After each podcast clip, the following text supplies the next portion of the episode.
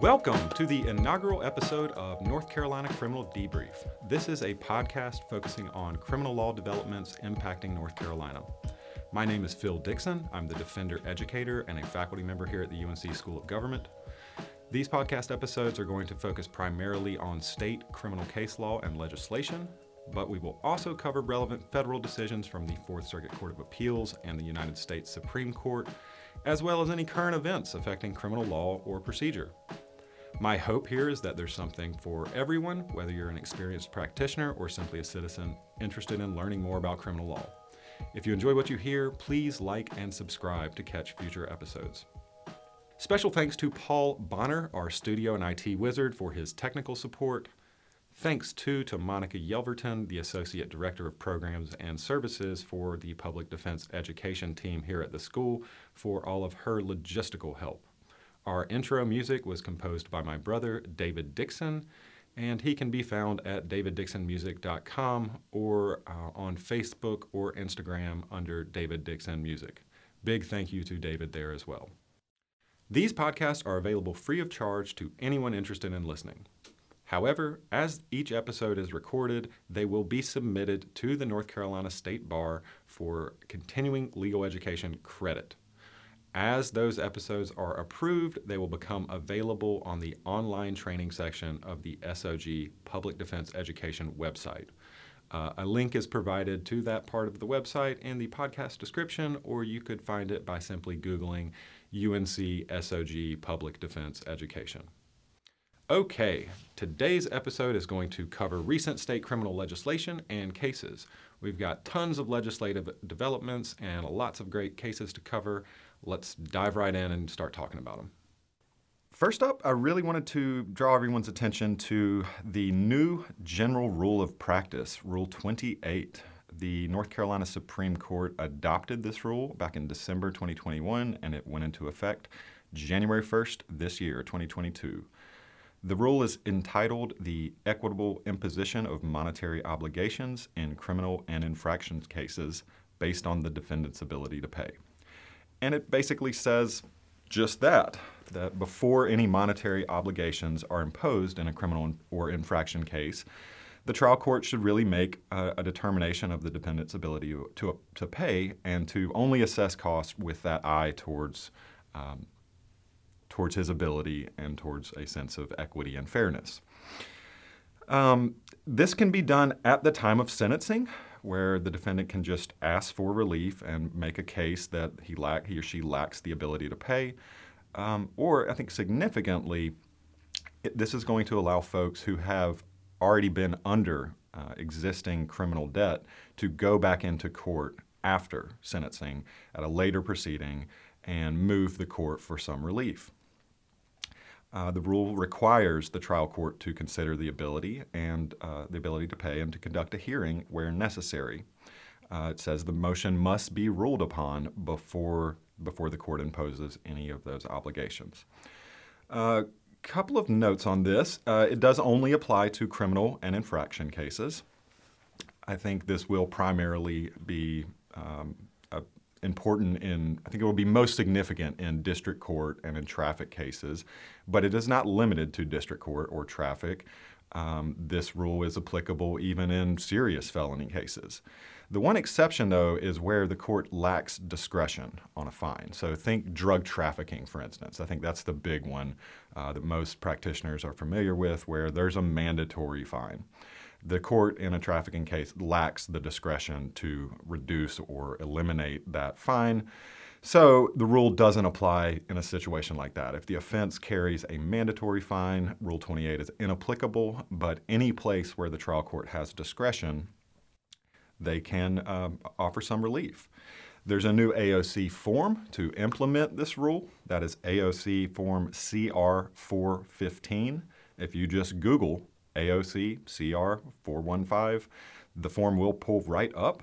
Um, the front page, it looks a lot like a financial affidavit of indigency. It's basically a place where the defendant can uh, put down his situation. Uh, you know, are you homeless? Are you employed? What assets do you have? What debts or liabilities do you have?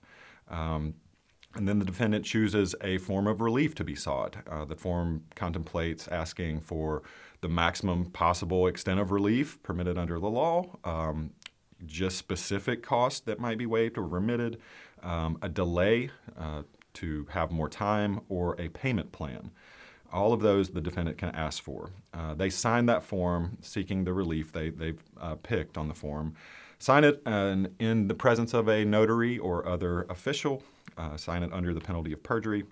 And the form has to be, a copy has to be served on the DA.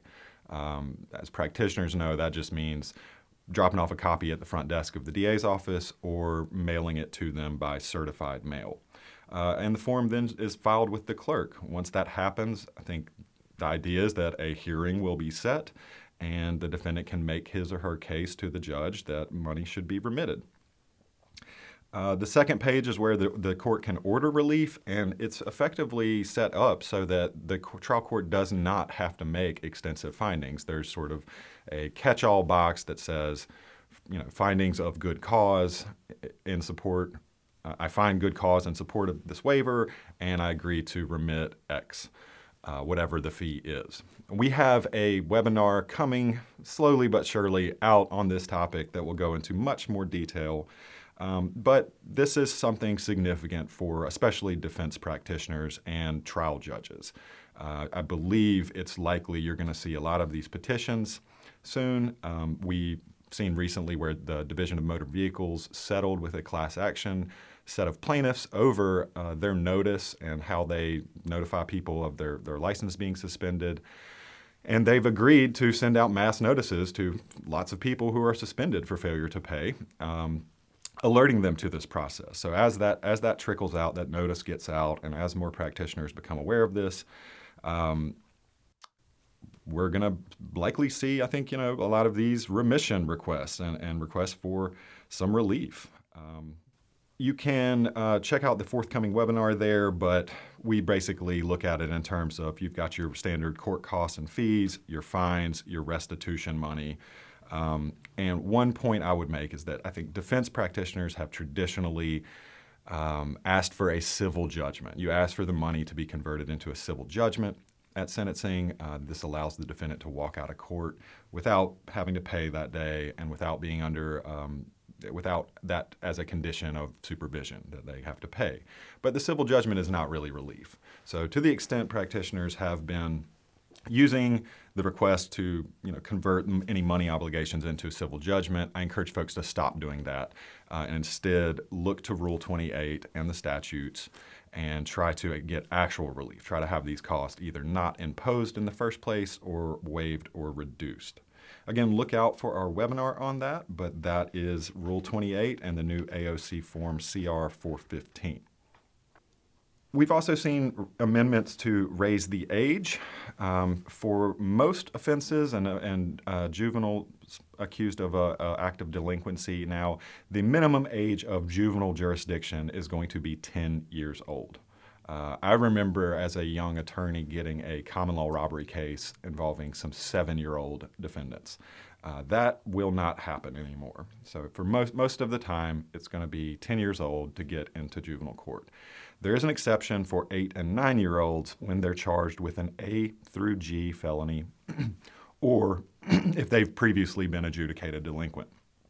We've also seen reverse transfers, reverse transfers authorized um, formerly under 7B 2200.5, if the person, if the juvenile was 16 years or older and charged with an A through G felony, it was a mandatory shall transfer. The case has to go to adult court and be tried in superior court as an adult. This new amendment to that statute provides discretion to the prosecutor to not do so if they like. Any time before adjudication, even if a transfer has already been accomplished, the parties can agree to send it back to juvenile court. So, some significant developments there.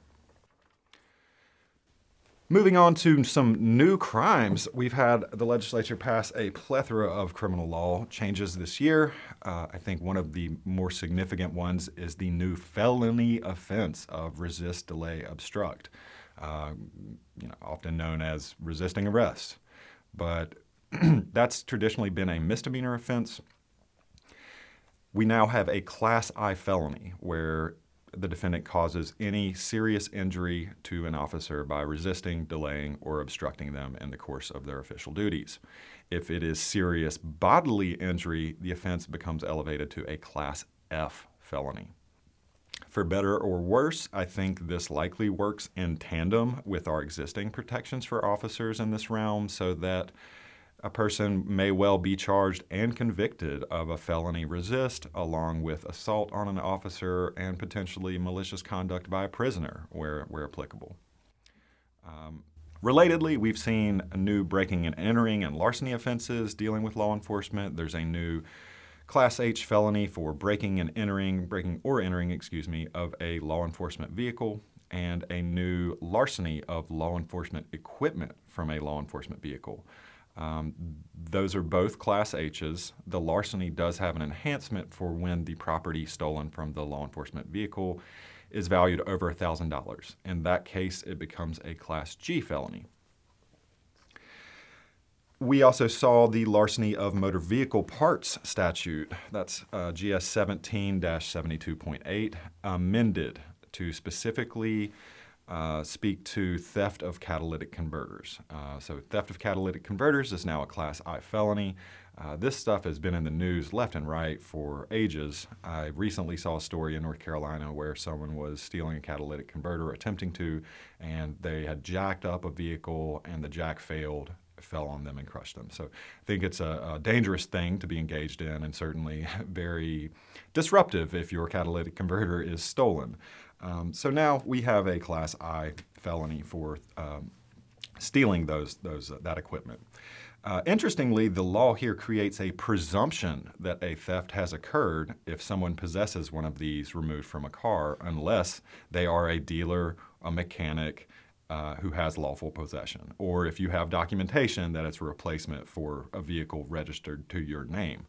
Um, the law generally disfavors those kinds of presumptions. Uh, that may be something that could be challenged. But my advice on a practical level is don't be walking around with a catalytic converter unless it's for your car and you have a receipt and some documentation. Uh, because it, it is presumed stolen property and it is a felony offense. Um, moving on to drugs, we saw the fentanyl fix also occur. Something I had written about a while back was that fentanyl and, and an analog of the substance carfentanil uh, both remained Schedule II substances. And uh, just, you know, while cocaine, methamphetamine, PCP are all Schedule II substances that are felonies in any amount, uh, they had not been, fentanyl and carfentanil had not been added to that list. And so by default, uh, Schedule 2 is generally a misdemeanor offense. That's been changed. So fentanyl has now been added to that list of, with PCP, cocaine, amphetamine, methamphetamine. So any amount of fentanyl or carfentanil is now charged as a felony. Um, that was that did cause some confusion for a while, but there, uh, as of December 1st, there is no more misdemeanor possession of fentanyl. Uh, but keep in mind for offenses prior to December 1st, that still that possibility still exists. So it depends on the date of offense, but for the older crimes, there may still be a fentanyl misdemeanor. Moving forward, it's going to be a felony. Uh, as I wrote uh, when I when I blogged about that uh, possession of fentanyl some time ago, given how small the doses are, uh, I think you know, even if you have a case under the old law where it's ostensibly a misdemeanor, uh, depending on how much weight there is and what other evidence is in the case, it may still be possible to obtain a, an indictment for possession with intent to sell or deliver. And of course, at the four gram mark, you get to trafficking. But uh, I think a, a, very common sense fix there. Uh, moving on, we also have a new satellite based monitoring scheme. Uh, there's a legislative finding that this has that this program is efficient, uh, and we've seen recent cases from the North Carolina Supreme Court basically agreeing, saying that you know the state has met its burden of showing that the system works. Um, that said, we've now completely revamped it. Um, at bottom, no one's going to be on satellite-based monitoring for more than 10 years. Uh, folks may remember there's just been litigation for years over this, but in a case called Grady 3, um, our, court founds, our courts found that the SBM program was unconstitutional as applied to unsupervised recidivists. These are people with multiple reportable convictions. Since then, Grady 3 has not been extended to other categories such as sexually violent offenders or the people convicted of aggravated offenses. Um, but the state had really had a hard time meeting its burden, and for the longest time, as long as there was an objection, uh, some kind of constitutional argument raised by the defense, uh, defend, defendants were mostly avoiding SBM, uh, at least on appeal. Now, uh, as I said, the um, several significant changes have happened. First of all, we've gotten rid of the recidivist category. Now it's reoffender, and reoffender is more narrowly defined to only only uh, only relates to felony reportable convictions. So the person who has a misdemeanor sexual battery conviction, then later is convicted of felony indecent liberties, they are not considered a reoffender. Only if they had multiple separate reportable convictions uh, for felonies would they fall into the category of someone requiring SBM. Um, furthermore, there has to be a risk assessment now, um, and that risk assessment has to determine that the person requires the highest level of supervision and monitoring. If so, um, the court will order SBM. Certain folks, uh, if you are a sexually violent predator, if you're convicted of an aggravated offense, or if you've committed statutory rape, uh, you will be on SBM for 10 years if that, those are if you fall into one of those categories and your assessment comes back at the highest level. Uh, otherwise, uh, everyone else, which is basically people convicted of offenses involving the physical, mental, or sexual abuse of a minor, it is up to 10 years. So, could be 10 years, could be one year, could be anything in the middle.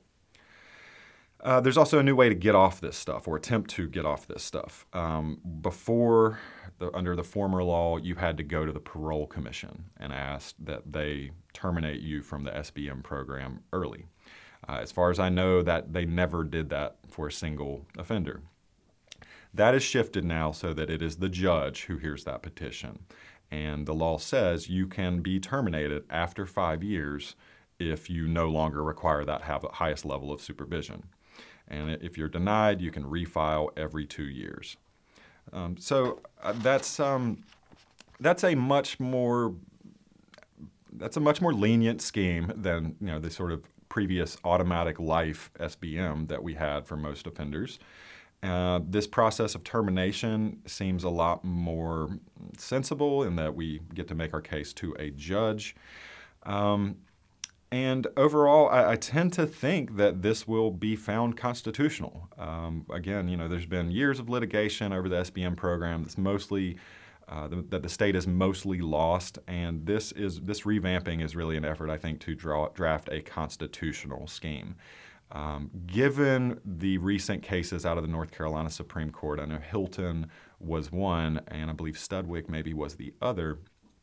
They've they've really indicated um, there, there seems to be a strong indication that they think this program works and that I, this more narrow program, I think, is likely to pass muster. Uh, I'm not going to get too far into it here, but there have also been extensive, extensive changes to these uh, expunction statutes. We've seen automatic expunctions roll out um, with, without, not without some um, messiness, and there's also very new and complex rules on expunging convictions. Uh, I would encourage anybody that's interested in that to go to the North Carolina Criminal Law blog and see John Rubin's writing on that, that piece. Uh, he's written it up in excruciating detail, and um, that would probably be a podcast to itself. There's a lot more legislation out there as well that is will be relevant to criminal practitioners. I want to get to some cases, but I would encourage everybody to again go to the criminal law blog and read the wonderful legislative summaries prepared by one of our newer faculty members, Brittany Williams.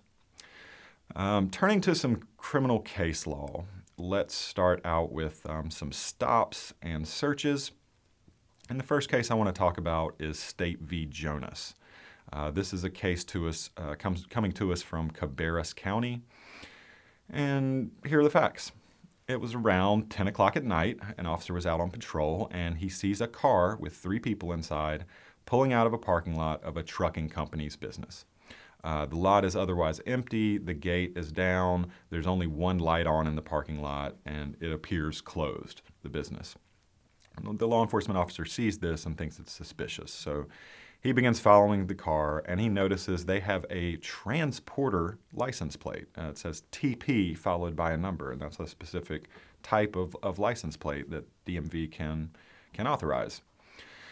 Uh, the officer was not familiar with, with transporter plates on a, on a regular car. Uh, he had not seen that before and wasn't sure if it was legitimate. So he runs the tag, and the tag apparently comes back as not assigned to any vehicle. Um, now, it wasn't revoked, it wasn't canceled, it wasn't otherwise invalid, just this not assigned. And I had actually not heard of this, but uh, I've spoken to some law enforcement officers since. They tell me this is this isn't a thing. It, it can be assigned to a vehicle. Um, so in any event, the officer stops the car, believing that he's got reasonable suspicion for fictitious tags. A canine quickly arrives, performs a, a sniff, and there's a positive alert. Uh, they find 0.1, a tenth of a gram of methamphetamine in a backpack in the trunk. The defendant's then charged with felony possession of methamphetamine he moves to suppress. Um, trial court denies the motion, finding well there there had been a recent trailer theft in the area. Uh, this tag came back not assigned, and you know, given the other circumstances, this closed business after hours, the trial court thought that was reasonable suspicion. Uh, so the defendant pleads guilty as charged and appeals. Now, as an initial matter for my um, appellate, any appellate attorneys or defenders, the state argued on appeal, first of all, that he didn't preserve his right to appeal the deny, denial of the motion to suppress. Um, that there was no, you know, normally when you plead guilty pursuant to a plea bargain, there has to be explicit notice given to the prosecutor and state. I usually encourage folks to say it in open court that we're pleading guilty but preserving our right to appeal, and to put it into the plea transcript explicitly that this, this guilty plea is conditioned on our right to appeal the denial of the motion to suppress. The defendant here didn't do that. But the Court of Appeals said those rules only apply where there's a plea agreement. And the defendant here pled straight up, no agreement. Uh, in those circumstances, he retains his right to appeal. There's no notice required. Now, I don't want defenders getting sloppy with this. I think best practice is always give that notice. Uh, always put it in the plea transcript to make sure. But an interesting little preservation point if there's not a plea agreement and you're pleading straight up, no advance notice is required to, to appeal that denial of the motion. So jumping back into the, the reasonable suspicion analysis, the court, the, at the Court of Appeals, uh, they took a good hard look at this transporter statute, um, transporter plate statute, and it's uh, GS 20 79.2. There's about 10 different ways to qualify for one of these plates and they can be used for you, you can get one uh, for lots of different purposes. Uh, if you're trying to repossess a car that you have a lien on this is an appropriate use of a transporter plate. If you're moving the car as a part of a car dealer or other business that's an appropriate use. If you're taking a car to auction if you're road testing moving in inventory uh, taking it to a trade show or parade uh, so there's lots of ways to get one of these plates, lots of reasons they can be legitimately used, and they absolutely can go on a car. The, the law enforcement officer was wrong to think that they didn't belong on a car. So, where does that leave us? Well, the state argued, what about this is a reasonable mistake of law? You know, we have the Heien versus North Carolina case from the U.S. Supreme Court uh, holding that a reasonable, good faith mistake of law can provide reasonable suspicion, even when it's wrong. If it was reasonable, that make, mistake of law could still supply reasonable suspicion. Um, and in Heien, it was the brake light statute, right? Our brake light statute was ambiguous. It said you have to have a rear lamp. Uh, the officer pulled the person in Heien thinking they only have one. I think they need two. Uh, turns out our statute didn't explicitly require two. And that made it all the way up to the U.S. Supreme Court, where they ultimately said this was reasonable. The statute was vague and ambiguous, and it was reasonable for the officer to think two back rear lights were required, even though the statute wasn't, wasn't exactly clear. Um, here, though, the Court of Appeals declined to apply the mistake of law um, doctrine and said this was not a reasonable mistake. The statute is clear, it's really not debatable. These plates do go on cars. So if we take that out of the equation, what we're left with is you have a car leaving a closed business and a quote unquote recent trailer theft in the area. There was no information about how recent it was or how close it was. Uh, so that recent theft also didn't count for much. Now, these could be factors. Certainly, um, a high crime area can be a factor. But those two things on their own, uh, leaving a closed business at night and a recent theft in the area, that just is not enough. There was no traffic violations observed by the officer, and therefore no reason to suspect the defendant of any wrongdoing. An unreasonable mistake of law, according to the court, and the motions to suppress should have been granted. So the trial court was reversed, the conviction was vacated, and that's that. Turning to another mistake of law case, we had U.S. v. Coleman out of the Fourth Circuit recently. Now, of course, Fourth Circuit cases are not binding in North Carolina, but they are informative and I think persuasive. Uh, and I only teach them when I think they would likely hold up in North Carolina courts. Um, so, interesting set of facts here. The school day is getting started up at a local high school in Virginia, and school authorities notice a man sleeping in his car in the parking lot. The car is running, and he is halfway parked in a space, halfway hanging out, uh, almost blocking a lane of travel. And a crossbow, like a hunting crossbow, can be seen sitting out in his back seat. Uh, the school resource officer is alerted and responds. As he pulls in behind the defendant, the defendant apparently wakes up and uh, begins attempting to drive away. So the officer performs a proper stop. Um, the man does stop, and he he right away says, you know, what about this crossbow? Do you have any other weapons in the car? And the defendant admits, yes, I also have a gun. So he's asked to step outside, and as he opens the door, the officer notices what's apparently a bag of marijuana uh, inside the car door. The defendant additionally looks tired, and the officer suspected him of impairment. Uh, this all eventually leads to a search of the car, and they find scales, baggies, some methamphetamine, and a gun along with that crossbow. Uh, so federal indictments are issued against this man for Mr. Coleman for gun and drug offenses. And something more uh, clearly was going on here. I don't know if Mr. Coleman was already a part of a federal best investigation or if this arrest uh, led to the led to a, an investigation, but 28 people end up uh, federally indicted as a part of this investigation into drug trafficking. Um, so I thought that was just an interesting little bit of trivia here. So, anyways, the defendant files a motion to suppress, and part, you know, large part of his argument is that Virginia law, there's a statute similar to the one we have in North Carolina that bans possession of a weapon on educational property. And like ours, several weapons are listed, uh, but a crossbow is not one of the weapons listed in the statute. So the defendant argued, you know, it's not illegal for me to have a crossbow. Park in, in, it's not illegal for me to have a crossbow on school grounds under under our law. And the trial court denied that. It, it, said, we think this was reasonable suspicion all day, um, and even if it was a mistake, this was a reasonable mistake of law under Heien. Uh, the defendant is convicted and appeals. He's sentenced to actually 211 months. And on appeal, a unanimous Fourth Circuit affirms. They said, we'll take you, we'll, we'll bite on this argument. Let's, let's assume the crossbow isn't illegal. Let's put that completely to the side you still had reasonable suspicion of several offenses. Um, it is a, also a crime to trespass on school grounds, and the officer was entitled to investigate this man for that. Uh, the man was clearly parked illegally, and the officer was entitled to investigate potential illegal parking. And these circumstances, you know, sleeping in a running car and uh, as a strange person in a high school parking lot as the school day is starting, that, that's getting pretty close to reasonable suspicion for impaired driving as well. So they also said location. Location matters here, and schools I think are are different. Uh, schools it's just going to be a little more a little more leeway given to officers in the context of a, a school.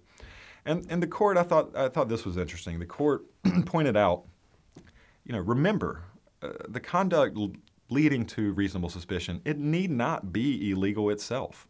So it kind of doesn't matter whether whether the crossbow was legal or not. Uh, it, the the essence of Terry is really, you know, is the officer reasonably suspicious? And recall in Terry v. Ohio, the case where we get the reasonable suspicion standard from, the conduct at issue there was, was two men walking back and forth in front of a store window and peering inside. And the officer and Terry observed this for a few minutes and began to think, I think these men are casing the store for a potential robbery. And ultimately confronted them, patted them down, discovered guns, and they were charged. Uh, the same here. Uh, of course, a school resource officer can investigate a strange man at a school, definitely when he has a crossbow. Uh, they don't have to wait for something awful to happen, the court said.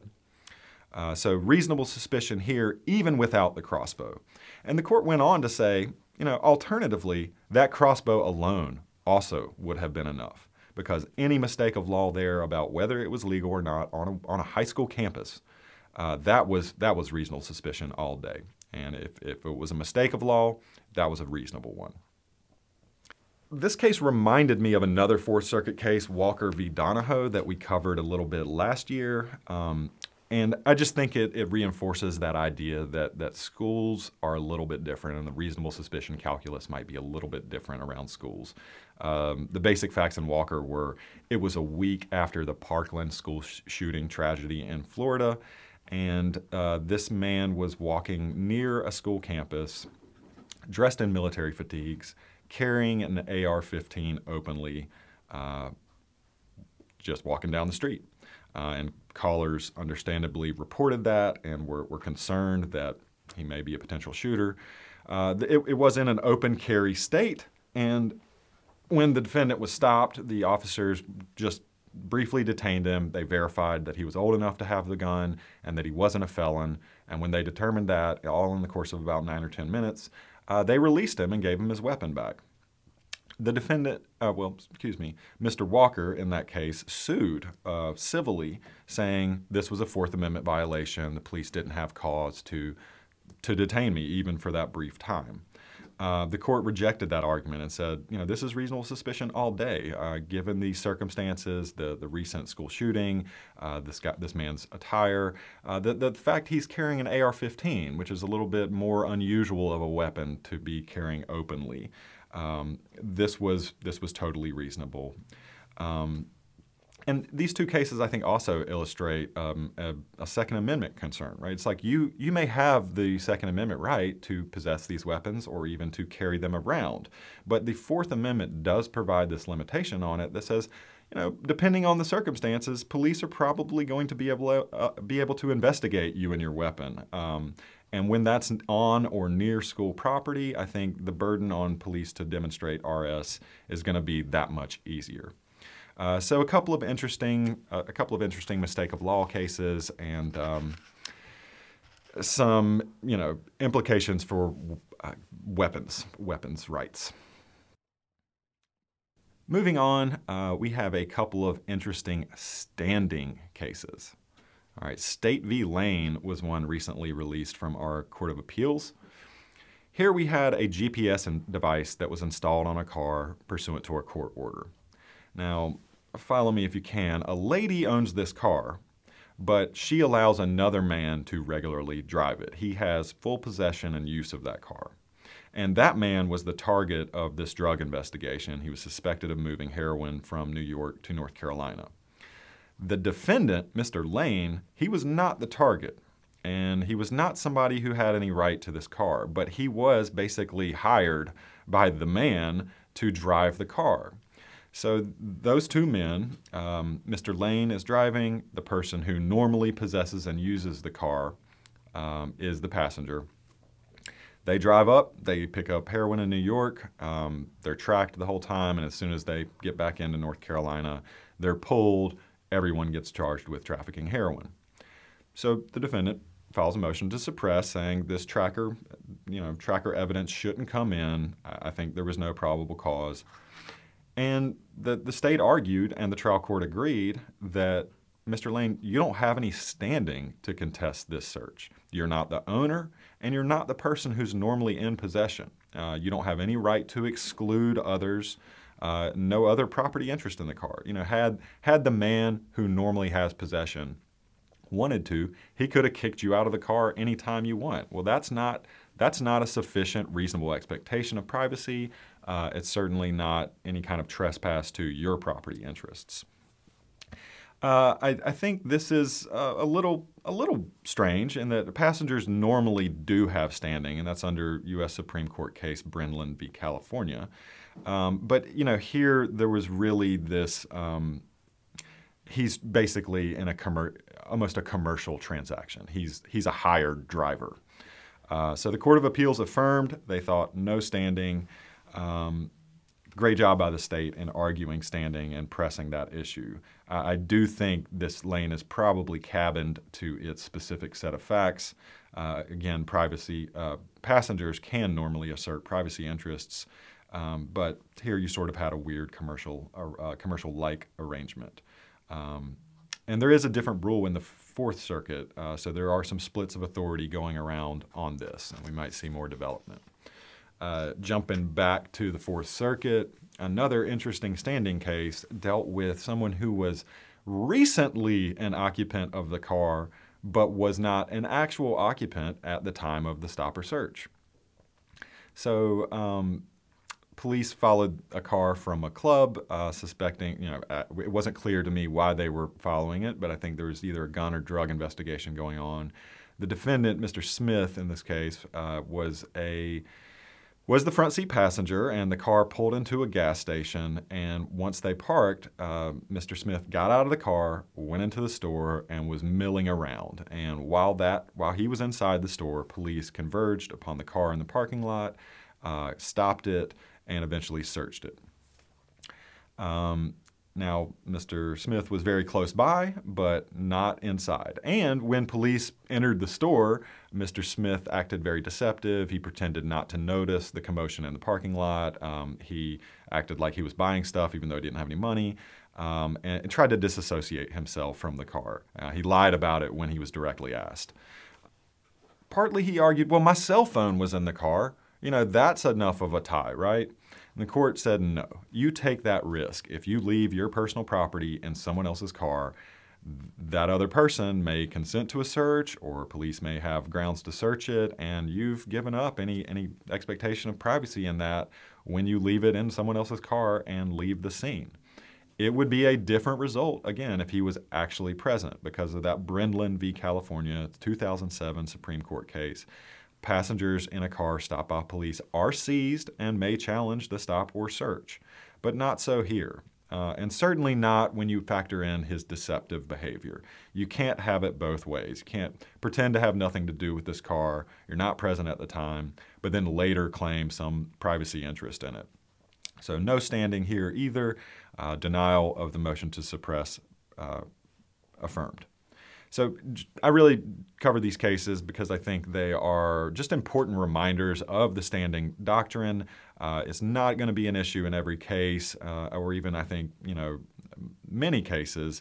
Uh, but this is that basic initial step in the Fourth Amendment analysis. Does the defendant even have a right to complain? Does he have standing? Um, and where it's debatable, I think defenders especially, you should anticipate this argument from the state and you should try to marshal the evidence that shows yes, your person does have some sort of possessory interest in the property at issue, whether it's a car or cell phone or whatever else. Okay, let's turn to some crimes. Um, out of Onslow County, we get um, another chapter in the never ending litigation over sweepstakes video machines. Uh, this is Gift Surplus LLC. Um, under GS 14 306.4, it's a crime to operate certain electronic gaming machines. Um, this is the third time the case has been to the High Court, and the company basically keeps changing their game to get around our ban on electronic gaming, and the North Carolina Supreme Court keeps striking it down. I will say I, I, didn't realize the penalties for this were quite so serious. It's a class one. It's only a class one misdemeanor to uh, violate the electronic gaming ban the first time. Uh, but a second offense is treated as a Class H felony, and a third or subsequent offense is treated as a Class G felony. It occurs to me this is a little bit like our hemp and marijuana situation in the state right now, where I have seen uh, it really vary place to place in terms of how aggressive law enforcement is about these machines. Um, but it does seem that in light of this decision, gift surplus uh, from the state Supreme Court recently, uh, I know those machines have been removed from our local convenience stores here in um, Orange County, but it, it, did take a little extra time uh, past the mandate that, that this that issued in this case. Um, so yeah, really varied enforcement. It seems to me. Uh, if if it's not being enforced, I'd be interested in hearing it. Uh, but th- this all goes back to some really old case law back in 1915. Um, the court in the 1915 case noted, you know, as soon as you ban one of these games, uh, gambling or whatever the game, games of chance, people are going to try to amend the rules and they're going to change the nature of the game slightly and try to avoid the game. And we're not going to play those sort of nitpicky games with it. Uh, we're going to look to the substance of the game, not the form. It doesn't matter what you call it, it matters how the game is actually played. And where a game is predominantly a game of chance, and not one of skill, it falls within our prohibition. And that's the predominant factor test. You look at the predominant factor. And here, um, this the, the original game involved basically spinning a wheel, much like a slot machine, and players could nudge one symbol into place, up or down. Uh, the company claimed that was the skill at play, and they lost that argument. Uh, this time, they had modified the game a little bit more to include some nominal um, nominal monetary prizes for, for more winners, um, and you could nudge two symbols now. Well, that still wasn't enough um, for the court. They said this is still the, the trial court had found the new version lawful. The the court of appeals had reversed, but they divided on all different grounds as far as why why the trial court should be reversed. North Carolina Supreme Court comes in and affirms uh, strike down all these games as illegal sweepstakes. Uh, they note that the Court of Appeals erred in its analysis by not just applying the predominant factor chance, but they looked at it. Uh, they said this is de minimis skill. It's really chance, not skill. Um, nudging the symbols. It's still pretty much a slot, slot machine. All right, so uh, that is uh, Gift Surplus LLC. On to State v. Dew. Uh, this was a North Carolina Supreme Court opinion. Uh, we have covered it in some recent courses, so you might be familiar with it. Um, but we had some clarity in Dew about when multiple assaults are properly charged. There had been some confusion here. Um, two different tests were being applied. My colleague Brittany Williams blogged about this some time back, uh, both the Court of Appeals and State Supreme Court decisions, I believe.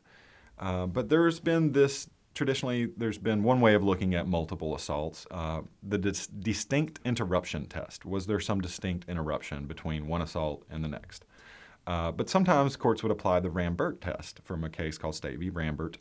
Um, and that looked at whether the defendant employed separate thought processes, whether the assaults were distinct in time, and whether there was different injuries. Really, you, you can find opinions where courts apply one and courts apply another to assaults. But Rambert was actually a case about discharging weapon into occupied property, not assault.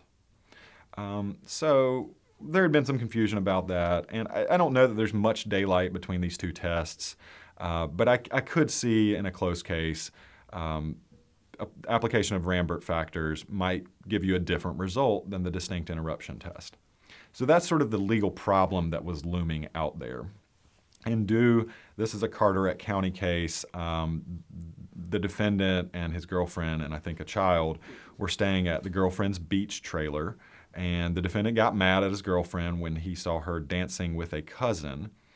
Um, and when she came home uh, from a neighboring trailer, he hit her in the head, uh, punched her with his fists for over two hours, uh, headbutted her, bit her, strangled her, and kicked her.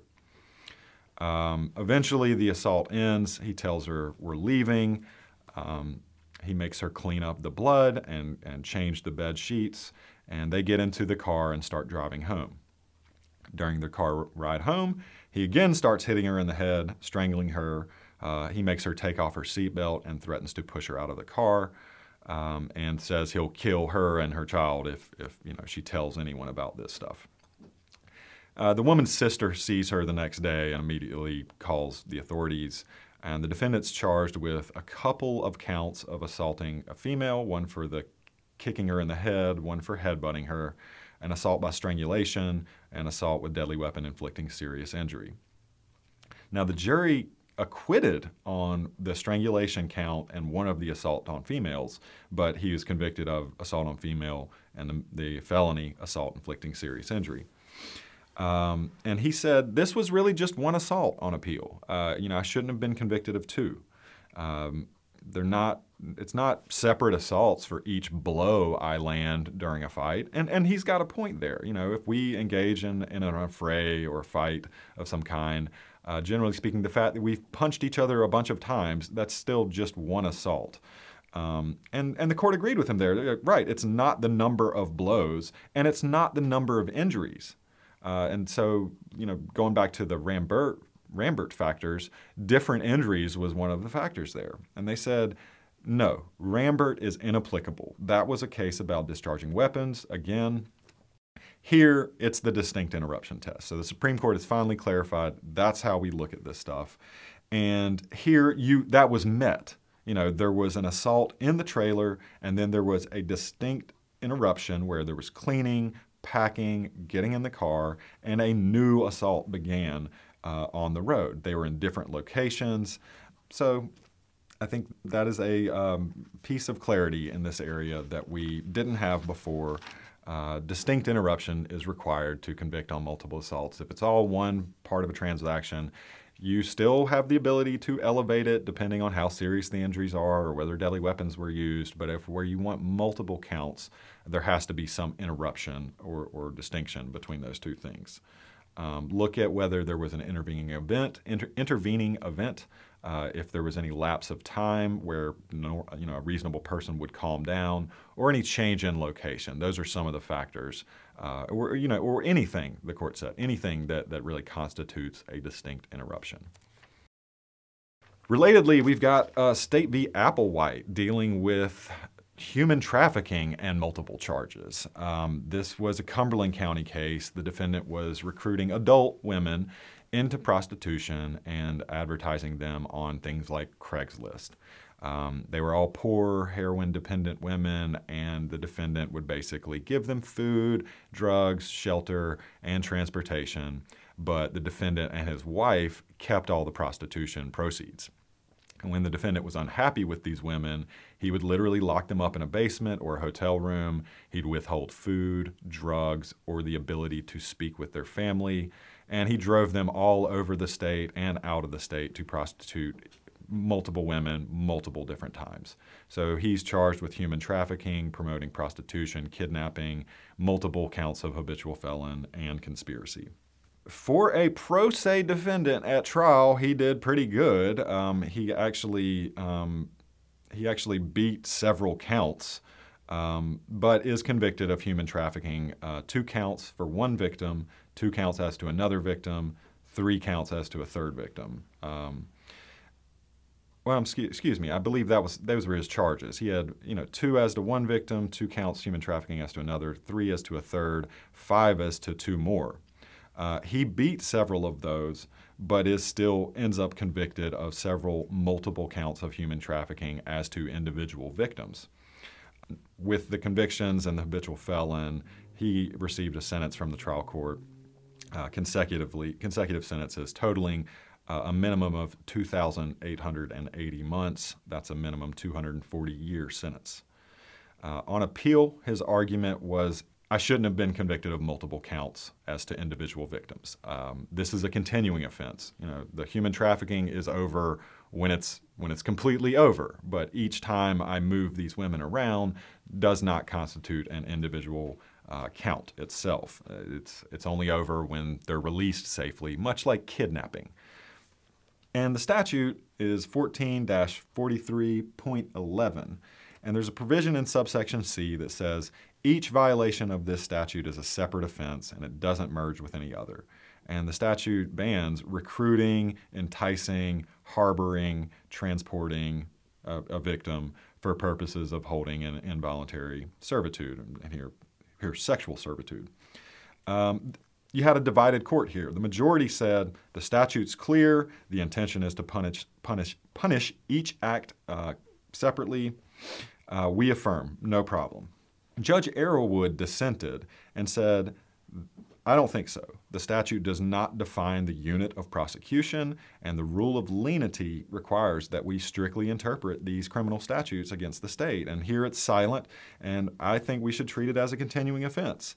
And he noted, you know, doing this doesn't change much for the defendant. He's still going to die in prison.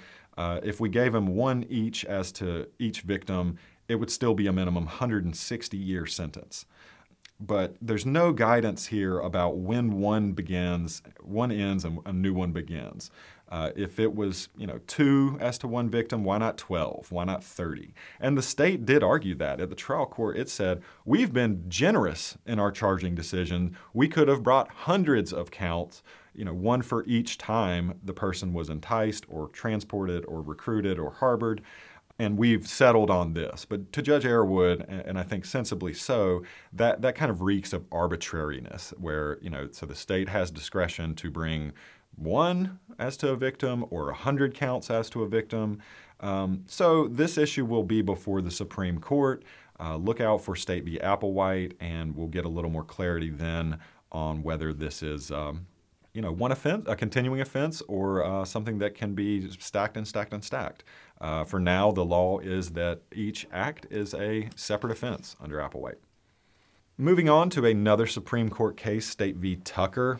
Um, this was an interesting case from Mecklenburg County about DVPO violations, domestic violence protective order violations.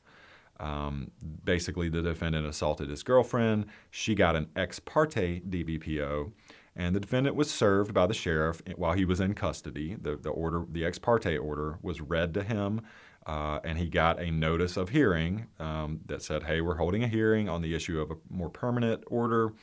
Uh, the hearing, we're going to decide the issue of whether a longer DVPO should be entered." And the defendant didn't show up at the didn't show at the permanent hearing. So a year-long order is entered. It's mailed to the defendant at jail, but lo and behold, the defendant is no longer in jail. He had been released. The very next day after that hearing on the permanent DVPO, the defendant goes to girlfriend's house. He breaks in. He threatens her with a, li- a knife. Now, law enforcement responds and is able to catch him in the house and prevent any serious violence uh, and take him into custody. And he's charged with um, several offenses a felony DVPO violation for uh, violating while possessing a deadly weapon, assault with a deadly weapon, assault on female, felony breaking or entering with intent to commit a felony DVPO violation inside, along with habitual felon. The jury convicts on everything. The court gives him consecutive terms. It's over 100 months. And at the Court of Appeals, uh, he gets some significant relief. Uh, Court of Appeals vacated the, the felony DVPO violation and the felony breaking or entering but based on insufficient evidence that the defendant knew about the, the um, permanent DVPO, that he didn't willfully violate it because he didn't have notice that that existed yet. And because those were the only felonies at issue, those were the only things supporting the habitual felon, all of that is undone. He just goes, it goes back down on only misdemeanor assault on female and misdemeanor assault with a deadly weapon. The Supreme Court quickly reversed that. There was evidence captured on the officer's body cam uh, during the encounter in the girlfriend's home that she said out loud, you know, this is why I got the DVPO order because of behavior like this by the defendant. And the defendant responded on camera, yeah, I know, I know. And uh, later she said, I got a restraining order. And the defendant responded, yeah, I know. Now, to the Court of Appeals, that was not enough. They said he could have been referring to the first DVPO uh, but it was expired at the time. So we don't think it was a willful violation. You know, DVPO violation does require that it be willful. Uh, but the Supreme Court pointed out that can be proved by circumstantial evidence. you know, yes, he wasn't necessarily served with his permanent order and he wasn't at the hearing. Uh, but these comments that he made, you know, viewing the evidence in the light most favorable to the state, uh, this was some evidence that he had knowledge of the order. So, Court of Appeals is reversed. All those felonies, including the habitual felon, are reinstated, and the original sentence handed down by the trial court stands. So, really interesting. I think this caused a lot of waves and was kind of surprising to people when the Court of Appeals decision came out. Um, but I would note for everyone's sake that you know, it does still have to be willful. And here there was that, that minimal evidence, at least, of the defendant's knowledge.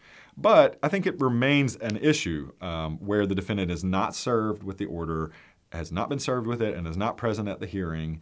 And if there's not any other evidence that the defendant knew about it, that's that remains a defense that there was no willful violation uh, because defendant didn't have knowledge. So keep that in mind. Uh, I think on different facts, that might have been a winning argument for the defendant. Okay, uh, a biggie and something that we've been just seeing a ton of movement on is uh, First Amendment issues in criminal cases. Um, State v. Taylor is, um, I think, has a significant p- potential to uh, impact jurisprudence across a, a, series of crimes here. This is a Macon County case where the defendant made some um, rather threatening social media posts. Uh, he was upset that the DA had not charged some parents in a recent child death case. And he posted some things like, It's time for some mountain justice. Death to you if things don't improve. I hope the DA sees this. And if law enforcement comes for me, they better be armed and ready. Now, he takes down these posts from his Facebook pretty much right away, the same day, but one of his friends on Facebook was a deputy. The deputy saw it and screenshotted it and, you know, calls the SBI. The defendant is charged with threatening court officials. At trial, um, he asked for dismissal based on the fact that the court, the state had not showed that a true threat had occurred, that he had not made a true threat within the meaning of the First Amendment. The trial court denied that. Then he asked well, I at least want the jury instructed on the First Amendment principles here. Denied. So he's convicted, uh, goes up to the Court of Appeals where they reverse, uh, said this was not a true threat. It goes up to the state Supreme Court, and they said, well, some of that might have been a true threat. That was really up to the jury. They could have concluded some of this was a true threat within the meaning of the First Amendment. But either way, it was error not to instruct the jury on the true threats doctrine.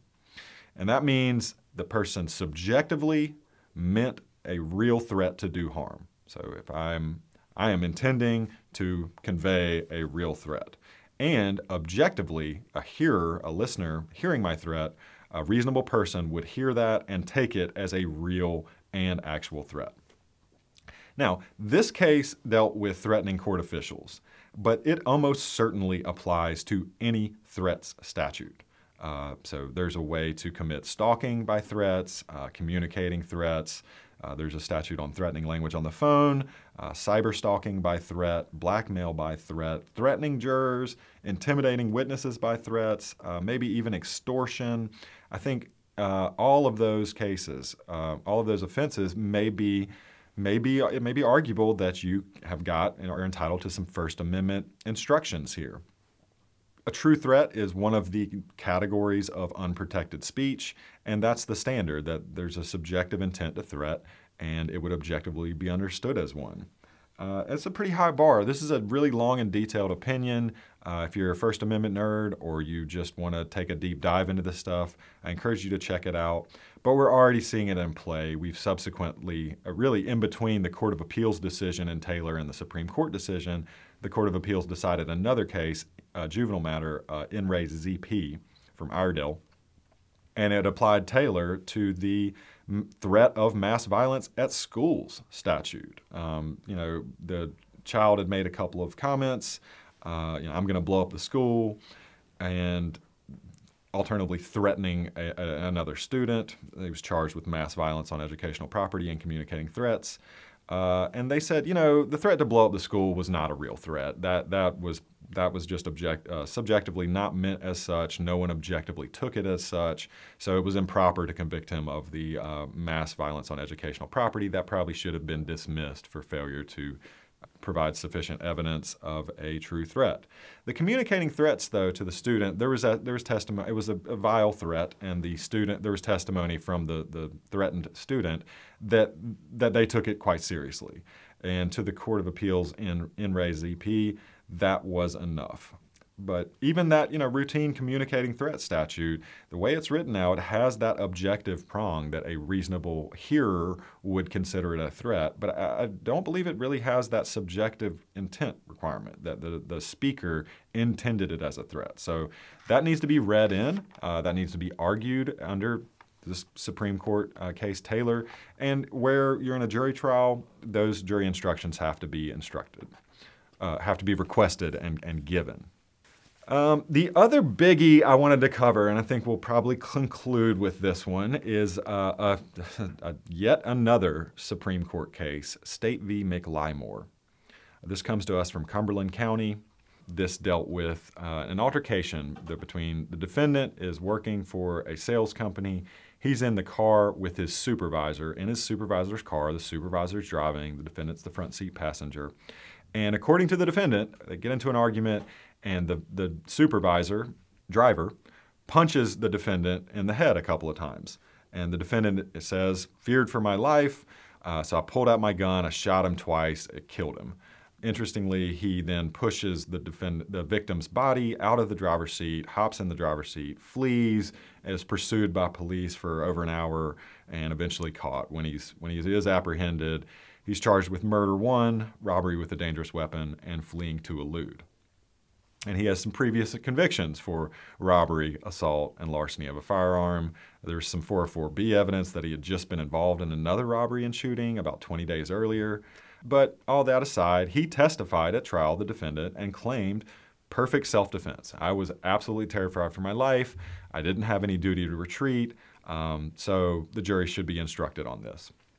And now remember, you know, just a brief review of those statutes under 1451.2 uh, there's a right to defend your habitation, and that includes your workplace, home, or vehicle. If anyone's committing an unlawful, forcible entry into those places, you are presumed to act reasonably uh, to repel them with deadly force. That presumption can be overcome, but it's a strong presumption. Then we have 14 51.3, which is your more general defense of person statute. And that's what the defendant here was relying on. Uh, it's colloquially known as stand your ground. Uh, basically, that you know, where it's necessary to uh, prevent reasonable, uh, sorry, where it's necessary to prevent imminent death or great bodily harm. Uh, if you reasonably believe it's necessary to defend yourself, you can do so. And that's that would be, you know, a complete defense where those circumstances are met.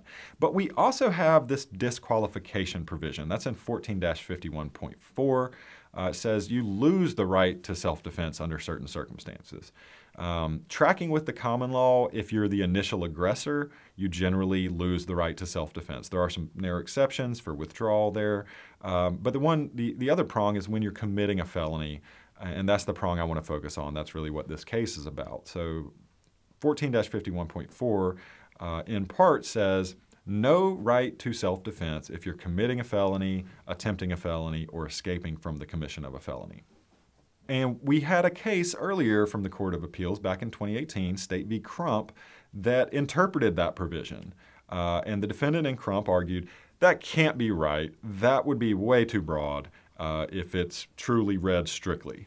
There should be some requirement that there's some relationship between the felony that me, the defendant, is committing and the need for defensive force. And if there's, you know, there should be some causal connection the court in Crump disagreed and said, nope, it means what it says. Any felony will disqualify you.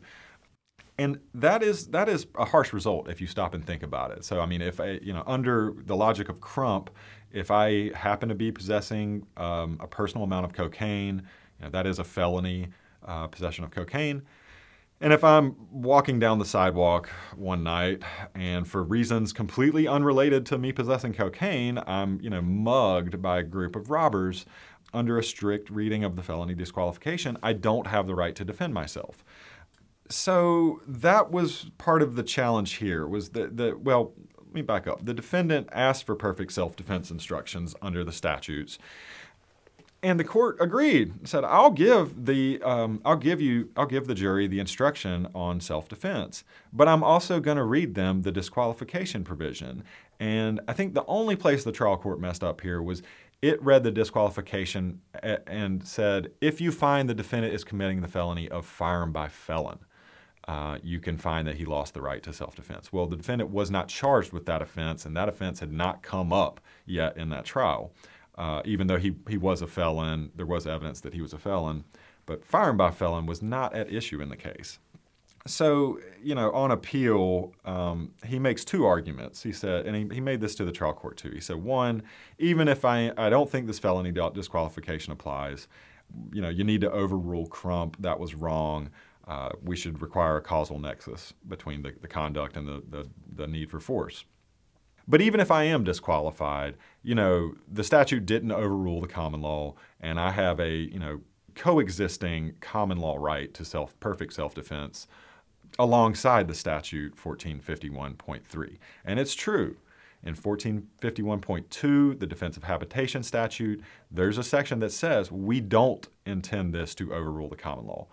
51.3, the defense of persons, it's silent. It doesn't say it one way or the other.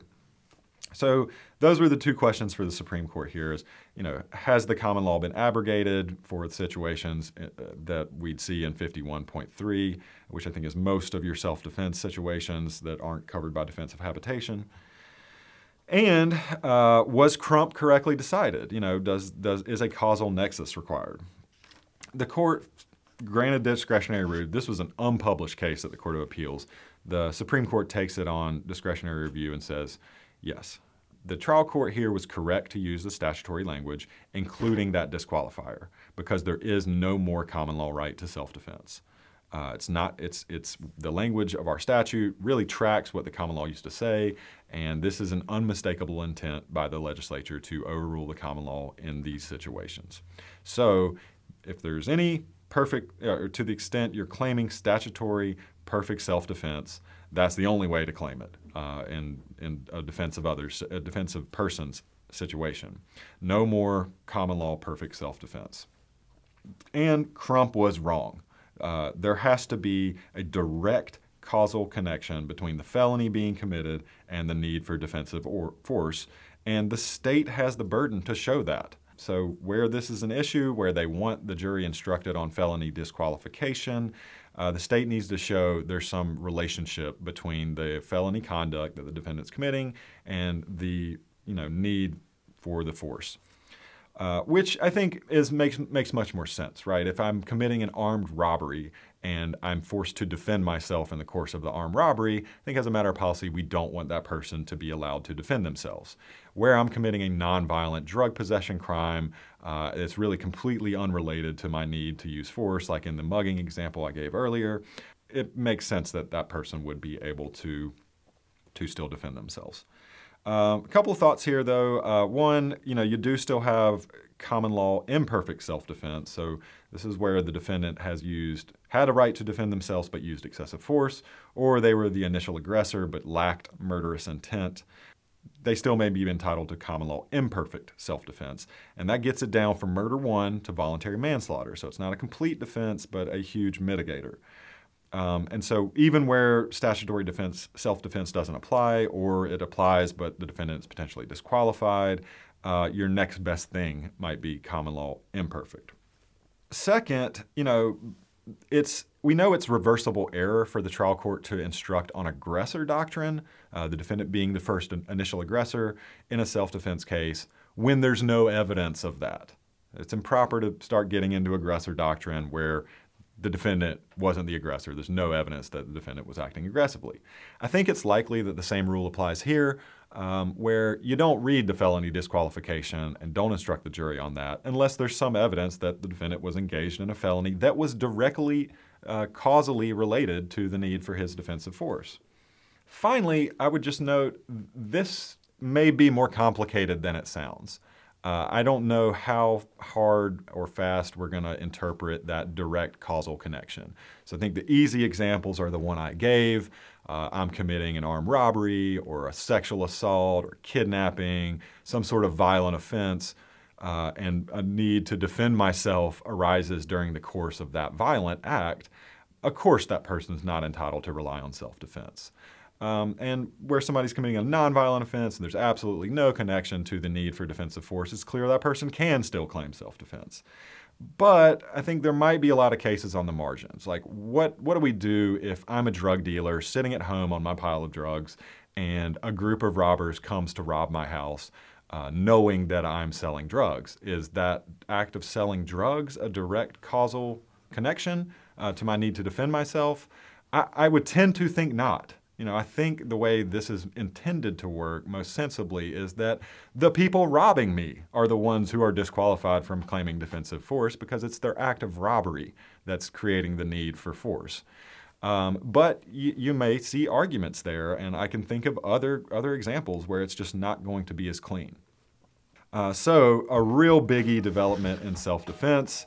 Um, we may cover some of these again at the summer webinar, but I was just too excited about some of these developments and I wanted to try putting in this new format. So please email me, uh, let us know if you like this format, if you want to see more of it. I'm at dixon at sog.unc.edu. That's D-I-X-O-N. Uh, and uh, if, if folks like this, we will, we will continue it up and do some more. Thanks, everybody.